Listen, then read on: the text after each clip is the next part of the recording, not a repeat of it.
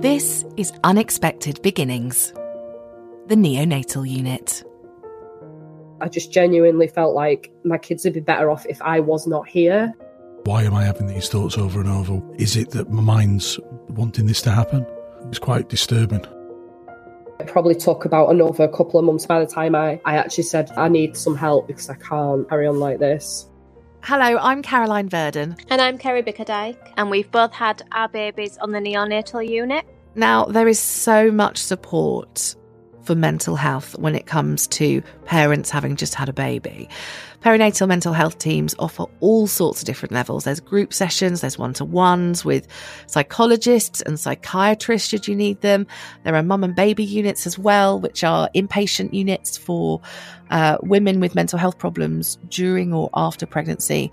And they keep mothers and babies together so that the specialist staff can support the mother and child relationship whilst also helping mum with her mental illness. And the thing about all of these perinatal mental health support services is that there isn't this waiting list that we hear about for other areas of mental health, where you see people waiting 18 months or two years or anything along those lines. On average, for perinatal mental health support, you're looking at about two weeks. I had mental health problems during my pregnancy and I became really anxious about something happening to my baby. And so when he was born, I remember becoming really concerned, and it sounds ridiculous now, but I became really concerned about terrorism. And I would repeatedly picture gangs of terrorists breaking into our house. And I had this fear over where was I going to hide this baby? And these concerns over the fact that, you know, newborn babies cry and he was going to cry. And how was I keep him quiet? Because I had to keep him quiet some way to stop us from being found. I didn't go out a lot because of this, because I was genuinely worried about not knowing where the exits were if we were to go out. And if I did go out, that is the first thing I looked for. And I vividly remember going for a coffee with a friend, and it was like in an open plan coffee shop. And so there were lots of cupboards on show. And I remember thinking, brilliant, that cupboard is just about big enough to keep a baby in. Um, mm. but it, it, you know, um, my brain would then take it further. Well, if I'm in a, in public and I have to hide with my baby? What if there are other people too? And all of our lives are then dependent on the fact that my baby's going to cry. What if somebody says and makes me do something to, you know, permanently silence my child? And I would picture these scenes where I was having to argue to try and keep my child alive. And it was so traumatic. And that was going through my head all of the time. Mm, quite tiring as well. So tiring and also quite common, but most importantly, really straightforward to help fix when you get the right support. It's so important to talk and just get it out there. And I think you've got to understand that these thoughts that come in into your head, they're called intrusive thoughts. And, you know, they can leave a lasting effect as well. So um, we actually spoke to Rob about his intrusive thoughts. I just kept having these thoughts of um, what happens when I'm changing his nappy if he if he rolls off and rolls off the changing table, bangs his head on the table, and that kept playing out in my mind. And it was it was as if my mind was going through that as a as a as a, as a situation, and then what happens afterwards, and um, that kept coming back to me over and over. Your mind keeps thinking, what what's causing these thoughts? Why am I having these thoughts over and over? What, and you start to have the fear of, is it that my mind's wanting this to happen? Or is it that it's a premonition of something that's going to happen? So it's, it's quite disturbing. I mean, obviously, I've always been aware that it's, it's not been something that, that was reality. It was something that was just playing out of my mind. And after changing a million nappies, and it's never happened, I've come to to realise that, that that's just in the background, but it still comes back sometimes. It's still disturbing.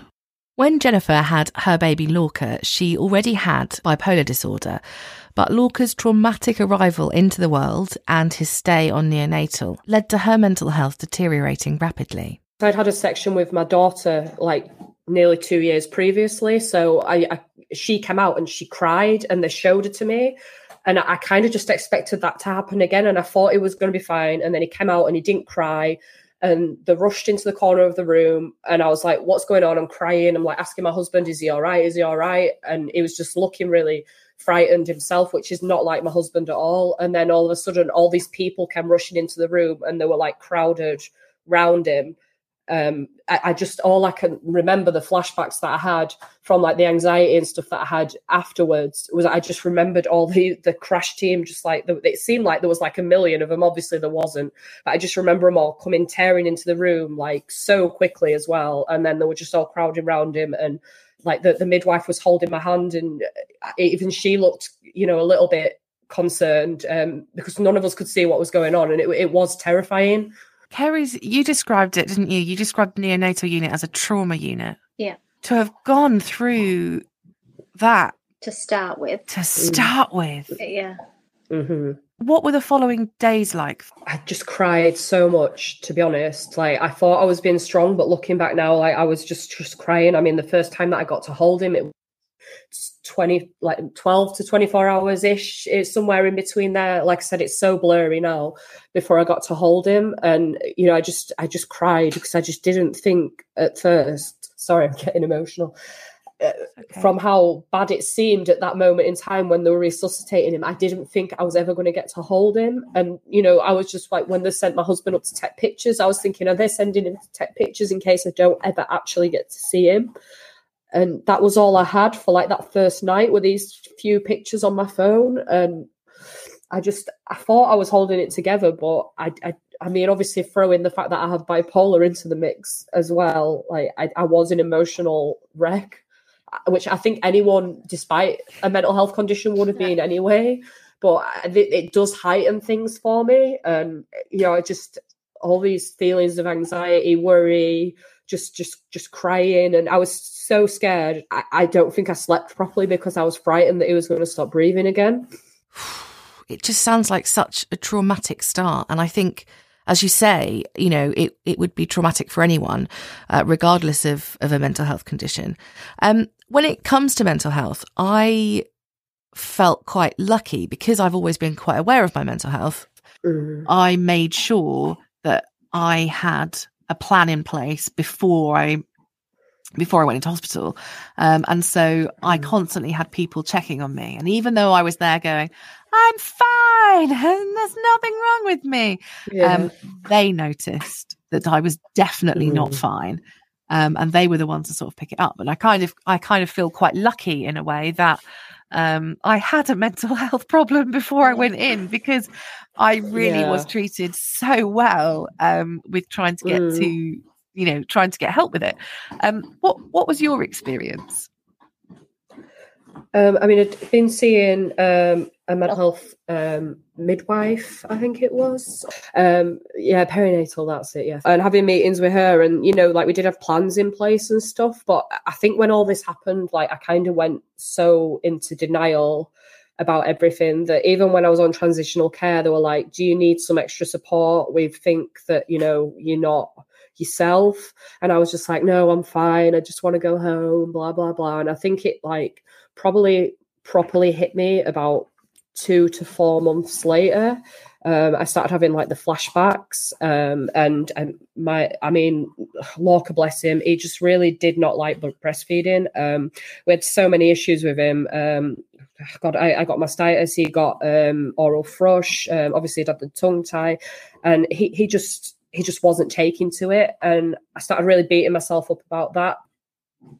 My, my husband went to work, and I was like, I don't think I'm going to be here when you get back. And he ended up coming home early from work um, because he was he was so concerned. And this is it was like, look, it's not working with the, the feeding and stuff. We changed to formula, um, but he was so much happier. But at the time, I was like so heartbroken, and I felt like I'd failed because um, I hadn't been able to breastfeed my first child because I got sepsis um, and it had affected my supply. So I'd had to switch to formula for her. Um, and I was determined to do it this time. And I, I literally tried everything, honestly, and he just didn't like it. I know I can joke about it now, but um, it, at the time it was, you know, it, it was horrible. And I just, I just genuinely felt like my kids would be better off if I was not here. Um, and I kept, like I said, having the flashbacks. But then there was the guilt of, well, you were only there like three days. Why are you feeling like this when, you know, there was a lady with two really tiny twins behind you who was just getting on with it and being really brave and, you know, still smiling. And, and, and I was there like quivering in a corner. So I just, I just felt, I started feeling a lot of guilt then. Um, and then like I said, it probably took about another couple of months. I think my little boy was maybe about four or five months by the time I I actually said, Yeah, I need to I need to see my consultant. I need some help because I can't I can't carry on like this.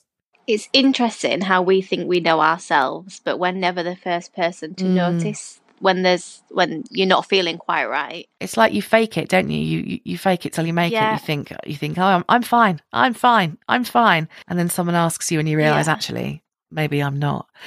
Dr. Rachel Averson is the principal clinical psychologist at the Paediatric Psychology Service at Leeds Teaching Hospitals. Finding out that these thoughts that you're having and these fears that you have and these things that are stopping you from sleeping because you're so worried, you, one, there is a way to make that not be such a big worry and it's it, it, you know there's a process to deal with it and you can get through that. But two, your brain is working the way it's meant to be working. And there are reasons why your brain is doing this. And it's science. You're not, there's nothing wrong with you.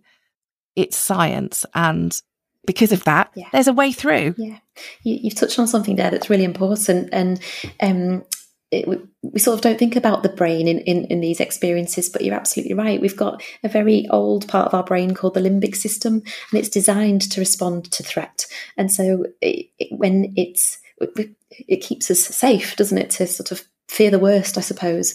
But sometimes what happens with that bit of our brain is it's constantly giving our body signals that things are stressful, things are frightening, to be on high alert. And um, it gets complicated with our brain, our sort of evolved brain, in that we we can think things very critically and analytically, and then you get that sort of a, a feedback loop of the old brain's trying to go uh, stress, danger, fear, and the the new brain is signaling, well, what what's this about, and trying to make sense of it. And what we know from speaking to lots of parents is they can be very self blaming and really really hard on themselves on a, a time when you know it, what they're going through is is horrific and self nurture is key and is crucial.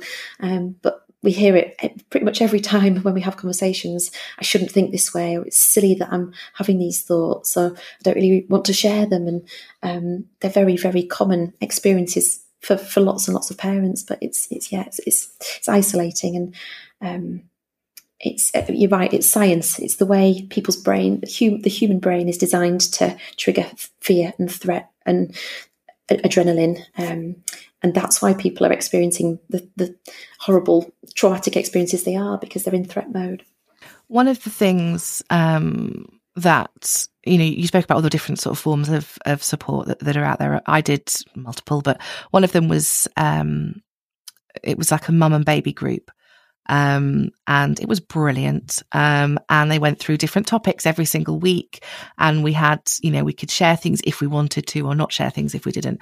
Um, and there were six of us and everybody was very forthcoming and everyone, and I certainly felt like I was being really, really open about how I felt and how, um, you know, I think I felt well, I know, I know that at the time I didn't feel a bond between me and my baby. I didn't feel that overwhelming love that you you are in inverted commas meant to feel that you see in all the movies.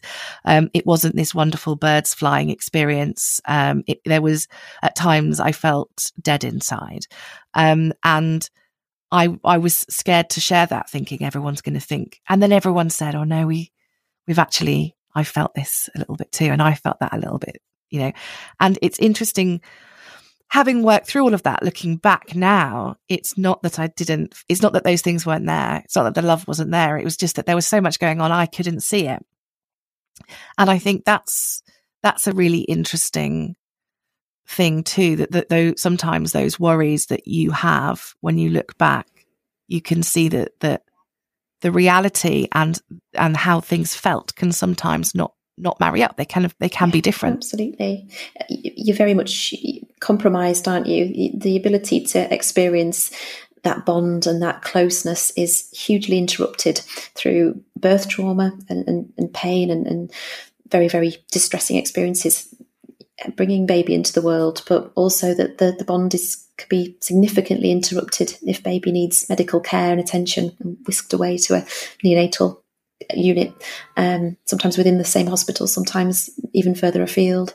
Um, so you, you, physically couldn't, you know, it's sometimes impossible to develop that feeling of one being a parent, but two being able to to bond. And you're absolutely right, Caroline. It's not that the, the love isn't there; it's just that the process is the, the, the physical and biological process has been hugely interrupted, and it's so so compromised to be able to to do that and on the neonatal wards because of the nature of the the care that babies need. It's a very busy busy way of of being. So that interruption in that you don't have the quiet space away from everybody else. There sometimes aren't cuddles. Um, skin to skin sometimes isn't possible. Um, and yeah that the natural uh, you know, biological programming to be able to feel that connection and that warmth is so so um, interrupted. We've spoken to quite a few parents who have talked about having intrusive thoughts, you know, suddenly being sat there on the sofa and having these horrible images flash in front of their head of something terrible happening to their child. The image in itself is distressing, but then at the same time, you're there with a baby who's well, and then you worry, what does this thought mean? Is there a part of me that does it mean I want to do something to my baby? But where where's it come from? What does it and those intrusive thoughts, having spoken to other parents, are quite common. It's just something that we keep to ourselves because we feel shame in in feeling them and seeing them. But actually, intrusive thoughts are quite normal, aren't they? Absolutely normal. Yeah, and that's exactly that's exactly right. It's that old brain connecting with the new brain and the the feedback loop that's going on all the time old brain is signaling danger, threat, basically keep keep this baby safe, keep this baby alive, and, and so again that high alert, it, that protection of, of this little little life. It's it's your brain's doing exactly what it needs to do to be vigilant and hyper vigilant to things that might harm that that baby, and it's the new brain that's evolved over these thousands of years that's looking into it in deep, much much deeper la- levels. What does this mean? Why on earth am I? Walking down the stairs and I'm imagining us both tumbling down and, and falling, and I'm imagining ambulances coming and police coming, uh, all these awful scenarios that can be played out in people's minds. And they can be very instant, quick thoughts that can be played out like slow films for, for some people. And, and it is, it's the old brain signaling danger and the new brain going, my gosh, what does this mean? There's obviously something wrong with me. And, and, but you, you're right. It's, it's normal and it's very, very hard to filter those thoughts out when, when you're in that threat mode. Um, but so common and we, we hear it a lot. I think one of the things that surprised us is so we've spoken to, I don't even know how many different parents and partners now. And the surprising thing is that every single one of them has struggled with their mental health and needed some support. And the vast majority have needed professional support. And, you know, I have struggles with my mental health every now and then, and I have no qualms with going and getting help when I needed it. And so I expected that whatever the circumstance, I would probably need to get some extra support. But I presumed that the reason why I was getting that extra support was because my brain is a bit broken and therefore I would need it. You know, almost I am weak and so I will need it.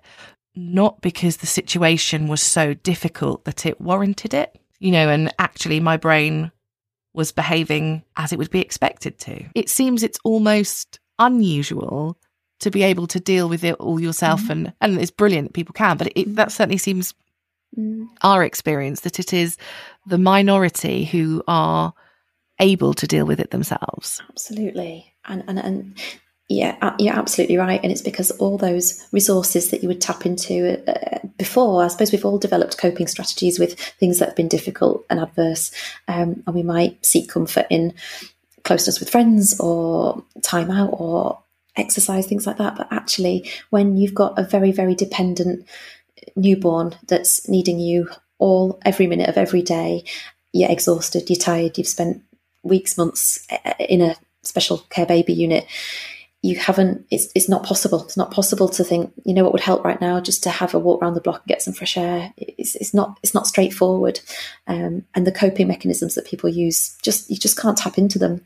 Um, because because of having this new life so i think that's why it's so hard for the majority and you're absolutely right it's the majority of of parents that find it incredibly hard and it's expected that there's going to be that struggle there i think even listening to rachel now 5 years on I think it alleviates a lot of pressure that I've been feeling for the last five mm. years because, you know, it all makes sense.